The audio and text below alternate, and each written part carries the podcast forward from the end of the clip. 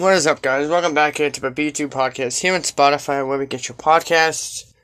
It's been a while. it's been it's been a really long, long, long, long time since I sat down and actually recorded one of these for you all. But uh, today we are diving. We're gonna be diving into the um.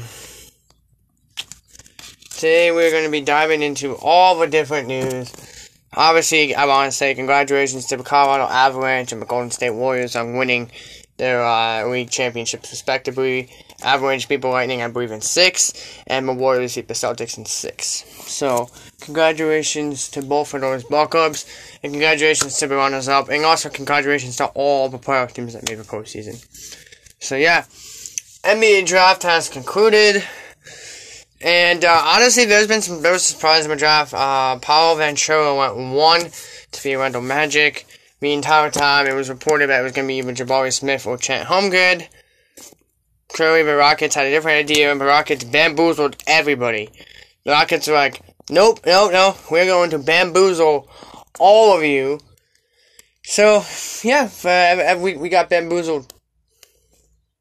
Uh, Rockets bamboozled a lot of people. They took uh, Paolo Banchero the forward out of Duke. Joining Zion Williamson as the last guy to be drafted number one overall. So literally just two drafts later. And then the OKC Thunder, they went ahead and they took Chet Holmgren, the center out of Gonzaga. Um, I think it's a good move for the Thunder. Gonzaga isn't really the top like biggest school, but it's up there. It's up there. And the uh, Rockets then got the insurance to Jabari Smith Jr., uh, the for small forward out of Auburn he was going to try to make some history and become the first player to be drafted number one overall out of Auburn. But unfortunately, that will have to wait another season. But we do have some big news in college sports, mostly on college football, but it will affect college basketball too. Uh, U- USC, University of Southern California, and UCLA are moving to the Big Ten beginning 2024. I'm a Michigan fan. I follow the Big Ten a lot uh, throughout with the whole process of it, and I love this move. I love this move. Uh, it just shows the Big Ten is gonna be one of the like the bigger super conferences, probably joining with the SEC as two of the biggest super conferences in all of sports, which is just huge. Um, in terms of it though, this mostly affects football. But UCLA has a pretty good basketball team, and USC does too. I they, they, they were just in a tournament a couple months ago, back in March. So I can't really complain there. So it's a big move. Obviously, this follows after Oklahoma and Texas announced that they were moving to the SEC, and I don't think we are done yet. I think somebody from Big Ten, from Pac-12 is moving because I was actually discussing this with my cousin a few days ago. Like, if you look at if you look at the Pac-12 the best team for football, at least, in that, in that is, is either Washington or Oregon. And for basketball, it's literally just Oregon. So they definitely got some work to do, um, conference wise. So we will see how that turns out. But as a Big Ten fan, I'm excited. But as just non biased aside, it's all about money. We knew it. Everything nowadays is about money. But yeah, as a Big Ten fan, I like it. As a college sports fan, I hate it. so it's like women at catch 42. But, um, it'll be good. It'll be good. Uh, but yeah. Then, um, the New York Mets, my favorite team, has reportedly checked in on outfielder Trey Mancini. Uh, which the Mets, the two biggest needs that that team needs are catching and DH, because JD Davis is just not the DH. So, uh, Trey Mancini would be perfect if the Mets can land him. I don't think they're gonna go for a catcher because I feel like Francisco Alvarez is maybe like a year and a half away.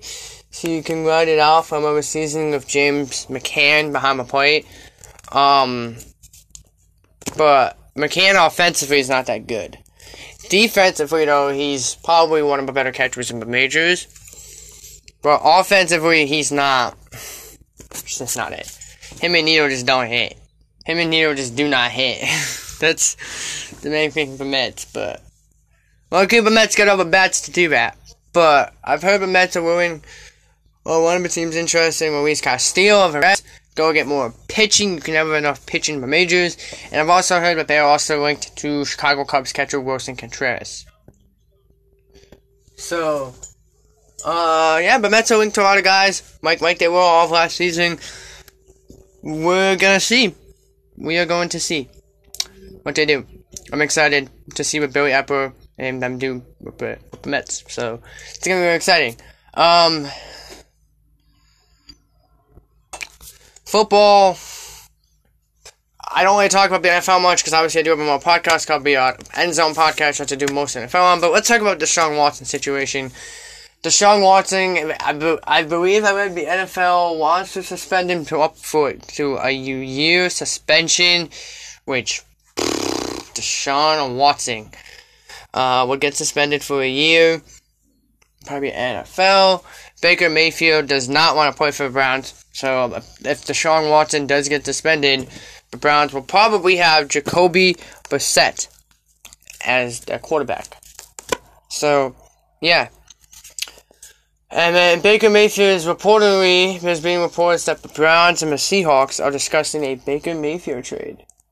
So, will Baker Mayfield get his wish and head to the Pacific Northwest, also known as Seattle? And, um, I know that many people don't follow the MLS, but I just want to dive into this really quickly. The MLS and Apple TV agreed to a deal to stream every single game of MLS soccer on Apple TV with no blackout restrictions. So hypothetically, let's say you you're a fan of the Portland Timbers and you live in Portland and you don't have cable. Well, you can stream on Apple TV and you don't have to listen to blackouts. But it, the blackouts are a big issue in most sports leagues like the NHL, the MLB, the NBA, and the NFL. Not so much NFL, but other three. Like, for example, if you live in Boston and, and, and well, no, for example, I live in Connecticut. So if you live in Connecticut, you can't watch Knicks, Nets, or Celtics games on League Pass because of blackout restrictions. Rob Manfred of the uh, MLB said that he hates blackout restrictions, and I really hope that MLS's deal with Apple TV is a format to be able to bigger leagues than MLS to not black out restrictions and to allow you to watch the game from no matter where you are in the world. So I give the MLS uh, a dub for that. The MLS is one step ahead of the other leagues as far as blackout restrictions go, but they are not ahead of the other leagues as far as competitiveness and more like, and like you know. But the MLS is a step up for Apple TV and around with no blackouts, but they're step down everything else. So they're step up, but then they go right back down and they get a step down. But congrats to the MLS, and uh, hopefully the MLS changes our fortune. Hopefully we get some more games on League Pass or extra innings in uh, NHL. I don't know the NHL one name off top of my head, and hopefully we don't have blackouts because blackouts suck. So thank you MLS and uh, Adam Silver, Barry Trotz, and Rob Manfred. Take notes. Oh no, not Barry Trotz. Barry Gary Bell Being, I think is his name for the NHL. If you're listening to this, I'm sorry, but you can still take notes. Alrighty. And so yeah. Deshaun you know, I'm trying not to discuss like the Deshaun Watson thing. We talked we talked about college this college f- football, talked about the draft, talked about the NHL, talked about the MLB. I don't And uh, let's just say that baseball has a severe problem right now. This is what I wanted to say. I know if you guys hear. A lot of the top stars in Major League Baseball are getting injured because of the shortened spring. Due to the lockout that lasted a total of I think it was hundred days or it was it was like ninety nine days or something like that. So a lot of injuries, but hopefully the MLB can figure that out and uh, get it fixed. Short episode this week, but I'm back every week now, recording episodes, putting them out there. Hopefully you guys enjoy them. If you guys do, leave a like, subscribe if you guys are new, to content. Make sure you check out the End Zone podcast on YouTube. And uh, I'll see you guys next time. Peace.